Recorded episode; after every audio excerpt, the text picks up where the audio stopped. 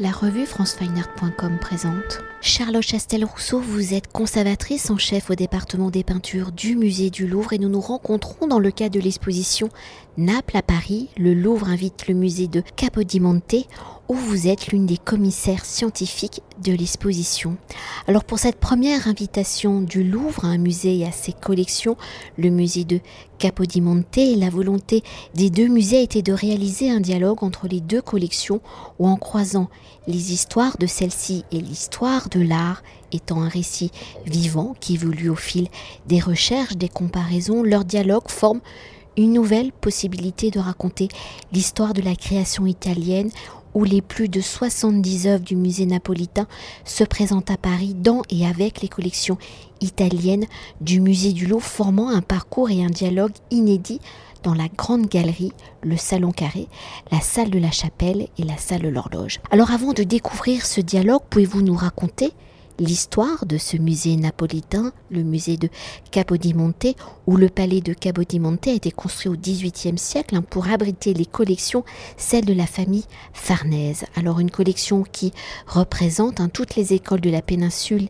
italienne et qui va s'enrichir au fil, je globalise en disant des maisons royales qui vont régner sur Naples. Alors qui est Elisabeth Farnèse, hein, qui est à l'origine de Capodimonte à l'époque d'Élisabeth Farnèse, je rappelle ces dates, 1692-1766. Quel est le visage de la collection? Pourquoi celle-ci représente-t-elle toutes les écoles dites italiennes? Pourquoi Élisabeth Farnèse décide-t-elle d'édifier un palais pour l'abriter?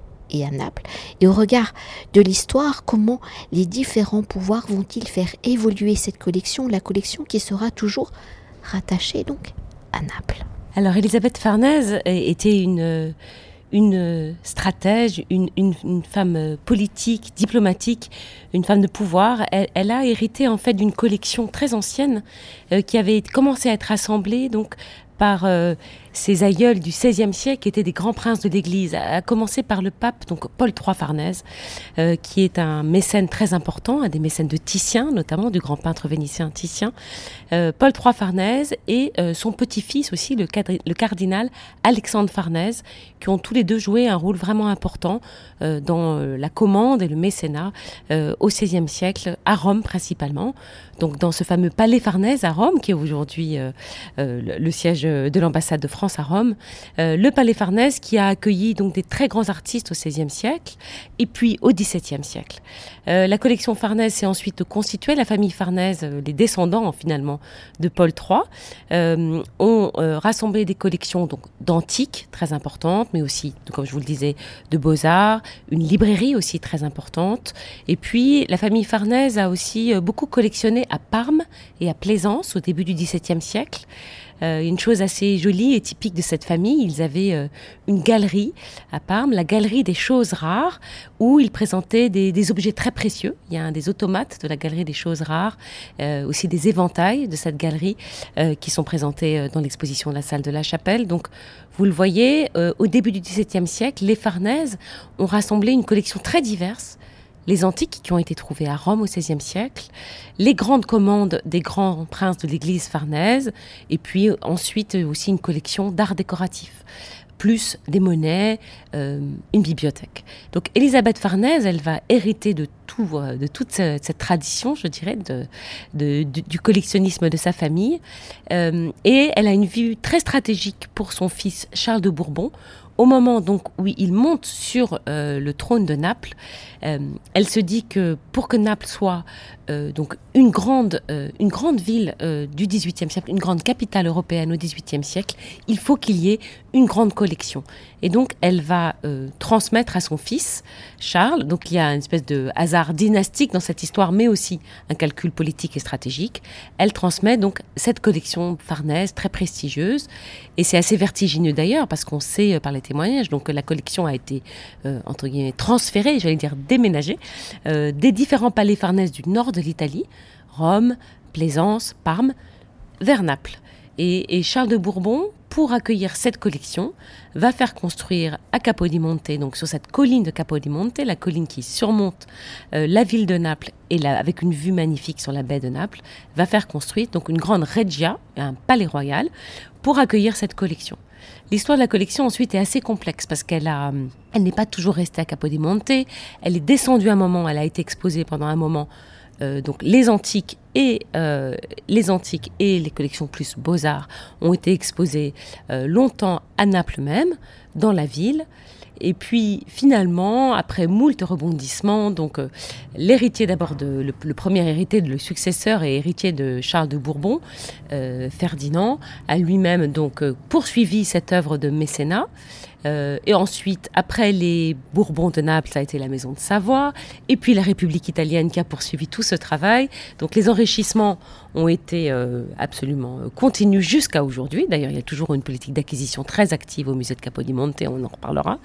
Et euh, finalement, c'est seulement donc en 1956 qu'a été prise la décision de faire remonter je vais pas remonter parce qu'on remonte, on prend un petit peu d'altitude, présenter le musée euh, des beaux-arts à Capodimonte, la collection archéologique, avec ce noyau Farnèse très important, dans le musée archéologique que vous connaissez peut-être, qui est donc toujours dans la ville de Naples. Euh, donc euh, une scission entre ce qui est archéologique et ce qui est plus art décoratif, peinture, dessin. Et les livres, eux, sont partis plutôt à la Bibliothèque nationale. Voilà l'histoire rapidement menée de, cette, de cette collection.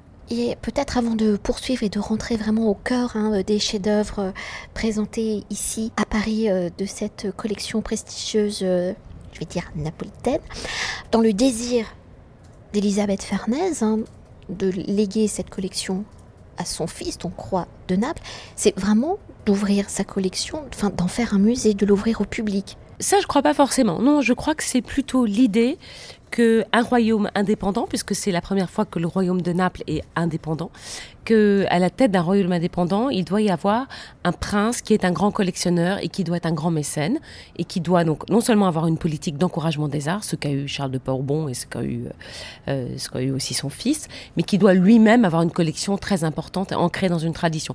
Donc c'est plus une vision de, de ce qu'est un grand prince euh, de l'Europe des Lumières. Euh, c'est plutôt, à mon avis, ce projet-là. Je crois que le, euh, l'idée de l'ouverture au public n'était pas forcément euh, présente à ce moment-là. C'est plutôt une question de prestige, de politique des arts. Et c'est intéressant d'ailleurs parce que quand Charles de Bourbon lance aussi Capodimonte, il lance aussi la construction d'un grand théâtre à Naples, le San Carlo, qui est aujourd'hui ce magnifique théâtre d'opéra dirigé encore aujourd'hui par un Français, par euh, Lisner, euh, mais qui est un théâtre euh, très, ancien avec une programmation de très très haut niveau depuis, depuis sa fondation au XVIIIe siècle. Donc c'est plutôt une vision de politique des arts, une vision de prestige, prestige des princes, à mon, à mon sens. Vous, parliez du fait que la collection de Capodimonte était une collection qui couvrait toutes les écoles d'Italie. Et ça, c'est vrai que c'est une de ses particularités. En fait, au départ, vous avez ce noyau de la collection Farnèse qui apporte donc à Naples, bien sûr, euh, de la peinture du nord de l'Italie. On a parlé de Parme, donc la peinture d'Émilie Romane avec des grands artistes comme Parmesan, par exemple, tout simplement, Parmigianino. Euh, des peintures romaines, puisque du XVIe et euh, du XVIIe siècle, puisque euh, les Farnèses avaient ce palais Farnèse très important. Euh, c'est un palais par lequel, par exemple, El Greco est passé. C'est un palais qui a été vraiment un lieu, un creuset artistique.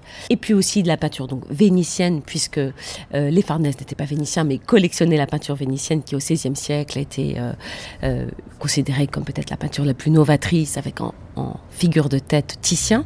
Donc des peintures effectivement qui viennent déjà de ces différentes régions.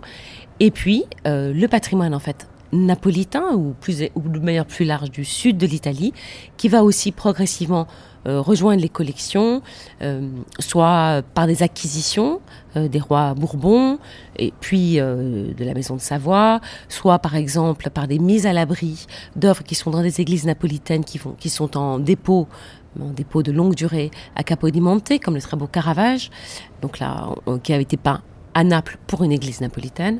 Donc c'est comme ça que progressivement, Capodimonte a été euh, réuni une collection qui est vraiment une collection qui permet de raconter toute l'histoire de la peinture italienne.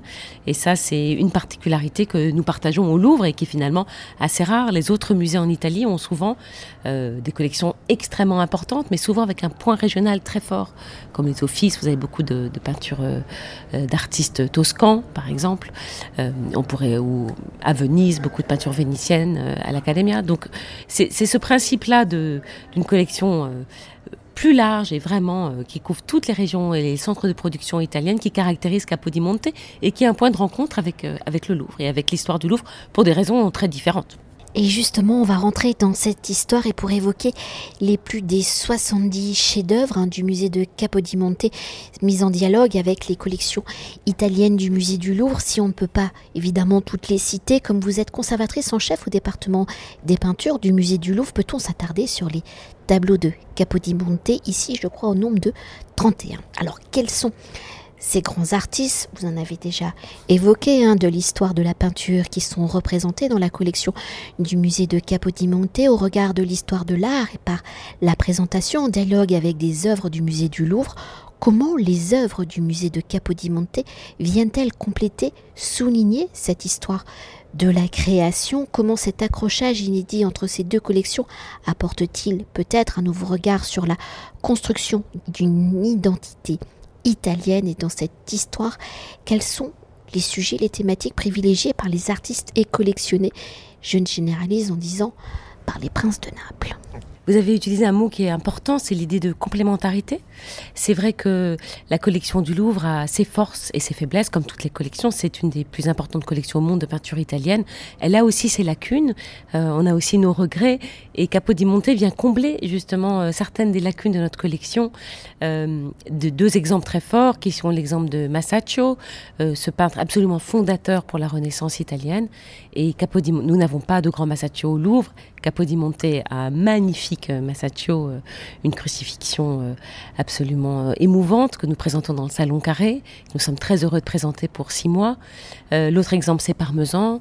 Euh, nous avons au Louvre des dessins de Parmesan. Nous des dessins de Parmesan. Nous avons une peinture, mais qui est relativement modeste par rapport aux très importants tableaux de Parmesan qui viennent donc très logiquement hein, de, la collection Farnèse de Parme. Les, donc, deux très très beaux portraits que nous présentons dans la grande galerie, ainsi qu'une Lucrèce donc euh, Antea, euh, Galeazzo et la Lucrèce, donc trois tableaux de, première importance que nous pouvons présenter grâce à cette rencontre. Et bien sûr, vous avez aussi parlé à, juste titre de ce que produisait euh, cet accrochage, donc de 30, 31 peintures dans, nos, dans notre galerie. Euh, il y a donc des artistes habituellement peu représentés qui sont vraiment en majesté. Il y a des artistes euh, peut-être présentés de manière incomplète qui tout d'un coup euh, prennent une nouvelle ampleur. Je pense à Bellini. Nous avons une très belle collection de, de peintures vénitiennes du 15e et encore plus peut-être du 16e siècle. Pour le 15e siècle, nous avons plusieurs Bellini importants, mais c'est vrai que Capodimonte conserve un Bellini absolument majeur, peut-être un des plus beaux tableaux de Bellini, une transfiguration du Christ dans un paysage euh, euh, très, très précis, très plein de poésie, avec en plus à l'arrière-plan des très jolies scènes de la vie rurale. voilà un tableau vraiment important. et c'est vrai que le fait de l'accrocher sur les murs de la galerie, ça fait aussi, ça nous fait aussi redécouvrir nos propres Bellini avec des correspondances entre les tableaux du Louvre et ce tableau de Capodimonte. Et puis, il y a aussi l'introduction dans la Grande Galerie euh, de la peinture napolitaine du XVIIe siècle, qui vient vraiment en force, donc dans la deuxième partie du parcours, euh, des certains très grands formats très impressionnants. Euh, la peinture de Ribera, qui est un des artistes clés de cette histoire, artiste donc espagnol, actif à Naples, qui fait toute sa carrière à Naples, qui meurt en 1652 après avoir fait une très très belle carrière à Naples, qui a vraiment durablement marqué la peinture napolitaine. Et nous avons introduit donc dans la grande galerie euh, cette peinture donc napolitaine qui est dans la lignée de Caravage, une peinture pleine d'expression. Euh, pleine de clair-obscur, euh, parfois assez violente, qui vient raconter une autre histoire de la peinture italienne que celle que nous racontons habituellement, puisqu'il faut rentrer un peu dans, l'histoire des collections. Ribera est donc un peintre espagnol. il faut savoir qu'au XVIIe siècle, donc Naples et dépendait de l'Espagne, de la couronne d'Espagne, était donc il a travaillé donc à Naples de manière assez naturelle en tant qu'artiste espagnol. Il s'est toujours considéré comme espagnol. Il signait Lo Spagnoletto, le, petit espagnol. Il était surnommé Lo Spagnoletto. Et il rappelle souvent dans ses signatures qu'il vient d'Espagne. Donc il n'y a aucun doute là-dessus. Mais c'est aussi en fait un artiste napolitain. Euh, et ça pose d'ailleurs toute la question de la limite des écoles. au Louvre, Ribera est présenté dans les salles espagnoles c'est absolument euh, juste par rapport à son lieu de naissance, son lieu de formation, son identité. Mais pourtant, euh, sa peinture a été très importante pour la suite de la peinture pour la peinture napolitaine et pour la suite et pour ses développements baroques. Et donc, on pourrait considérer que c'est aussi un artiste italien ou un artiste de la péninsule italienne. Et donc, on pourrait faire le choix, et c'est ce qu'on a fait là, de le présenter en face des autres artistes de la péninsule euh, italienne. Donc on a introduit cette peinture euh, qui est une peinture euh, pleine d'expression, pleine de clair-obscur, pleine de violence, dans une grande galerie qui est habituellement plus habitée par une peinture de la ligne, de l'harmonie, plus typique donc de la ligne romano-bolognaise. Donc on propose un autre récit de la peinture italienne, on fait réfléchir sur la limite de ces écoles, finalement. Qu'est-ce que c'est que le foyer l'école italienne versus l'école espagnole? Est-ce que Naples est italienne? Est-ce que Naples est napolitaine? Est-ce que Naples est espagnole? Les questions, elles sont ouvertes, mais ça permet, nous permet à nous aussi, et bien sûr à nos visiteurs, de lire autrement euh, la collection du Louvre. Et ça, c'est passionnant. Et peut-être euh, pour rentrer un peu dans les coulisses de la préparation de cette exposition, si elle est possible, c'est parce qu'aussi le musée di est fermé pour de très grands travaux, donc une possibilité infinie de choix d'œuvres hein, pour ce dialogue, mais du coup, comment, entre les différents euh, conservateurs euh, des deux institutions, vous avez opéré pour savoir quel dialogue vous allez justement nous proposer à regarder? Alors on est vraiment parti de notre connaissance de la collection du Louvre. Et donc euh, très vite, on savait qu'il y avait des, des choses qu'on avait euh, qu'on avait le souhait de présenter. Il y a des limites qui étaient claires, qui sont toujours les limites euh, des prêts entre grands musées, qui sont l'état de conservation. Donc on ne peut emprunter que des tableaux qui peuvent voyager. Là, c'était le cas. Mais c'est vrai, vous avez, vous avez raison, c'était une grande chance parce que ce contexte de travaux et ce contexte de partenariat d'ailleurs aussi faisait que on pouvait être très ambitieux dans la demande de prêts bien sûr, dans le respect des questions de conservation. C'est ce qu'on a fait. Alors pour le construire, il y a il y a une part de rêve, il y a une part de, tableaux qui sont tellement importants et de, de, rêve de les présenter, de les partager avec nos visiteurs. Et quelque chose aussi simple et, et, que ça, l'envie d'avoir ces très très beaux tableaux au Louvre. Il y a une part de connaissance de la collection et de voir comment on pourrait sentir avec un peu d'intuition aussi, de connaissance et d'intuition, un mélange des deux, comment on pourrait faire vivre autrement notre collection en, orchestrant ce dialogue. Il y a la collaboration avec euh, nos partenaires napolitains et c'est vrai que c'était passionnant puisque eux, de leur côté, avaient la connaissance de leur collection. Donc on a beaucoup discuté, on est allé à Naples, euh, on a beaucoup rêvé devant les tableaux, on a beaucoup parlé avec eux de ce qu'on aimerait faire et on a beaucoup travaillé ensemble. Euh, c'était très intense, mais je pense que ça a permis d'aboutir voilà, à un accrochage qui est absolument exceptionnel et qui ne se reproduira jamais. C'est pour cette raison aussi qu'on a voulu que l'événement dure six mois, euh, parce que c'est un format inhabituel dans la grande galerie, euh, un format aussi euh, des déplacements d'œuvres exceptionnels qui justifient un, temps long qui permettra, j'espère, aux à beaucoup de visiteurs de, découvrir cette exposition et aussi peut-être à certains visiteurs de, de venir, de revenir, de mieux connaître, de mieux connaître, voilà, les deux collections. Et puis une exposition qui est articulé en parcours aussi. On oblige le visiteur de se déplacer dans le Louvre, alors qu'habituellement pour une exposition dite temporaire, il s'engouffre sous la grande pyramide au hall Napoléon et généralement il ne va pas plus loin. Oui, un point important qui explique aussi l'histoire de, cette exposition au format atypique, comme vous le disiez, c'est que nous sommes actuellement, euh, euh, Laurence Descartes a souhaité rénover l'espace d'exposition sous la pyramide, qu'on appelle le hall Napoléon. Et donc le hall Napoléon est en travaux, donc nous n'avons plus de grands espaces d'exposition, mais nous avons gagné euh, des espaces, je dirais, secondaires qui sont aussi très importants et intéressants. Et donc nous avons déployé l'exposition dans les salles de dans le parcours permanent, puisque nous n'avons pas de grandes expositions sous la pyramide, et dans des espaces que je qualifier de secondaires, parce qu'ils sont dans les étages, ils sont moins grands, mais ils sont aussi très beaux et ils ont des, des grandes possibilités en termes de muséographie, qui sont la salle de la chapelle et la salle de l'horloge. Donc finalement, l'exposition se déploie dans trois lieux et effectivement incite euh, nos visiteurs à se perdre dans le Louvre, à parcourir le Louvre, parce qu'on se perd beaucoup au Louvre, mais ça fait partie des, plaisirs de la visite au Louvre, euh, à se perdre au Louvre, de parcourir. Et donc c'est vrai qu'il y a beaucoup de choses à voir pour cette exposition. Et une dernière chose hein, pour conclure notre entretien et pour évoquer enfin, j'ai déjà beaucoup sollicité, hein, c'est votre regard de conservatrice en chef au département des peintures du musée du Louvre. Si le Louvre est riche dans sa collection de l'histoire de la peinture issue de la péninsule italienne, nous l'avons déjà évoqué, du 15e au 17e siècle, en tant qu'historienne de l'art, est-ce que on peut s'attarder sur quelques dialogues ou un dialogue, celui peut-être qui vous ravit le plus, que vous aviez rêvé, que... Enfin voilà écoutez, il y, a, un dialogue qui est que finalement on a vraiment mis en majestique, mais qui euh, euh, maintenant que je le vois dans les salles me, ravit. C'est ce, dialogue assez finalement simple dans la tribune d'avoir face à face euh, la Danaé de Titien qui donc et qui provient donc des collections de Capodimonte, qui est une œuvre commandée par le grand cardinal, le cardinal Alexandre Farnèse, à Titien.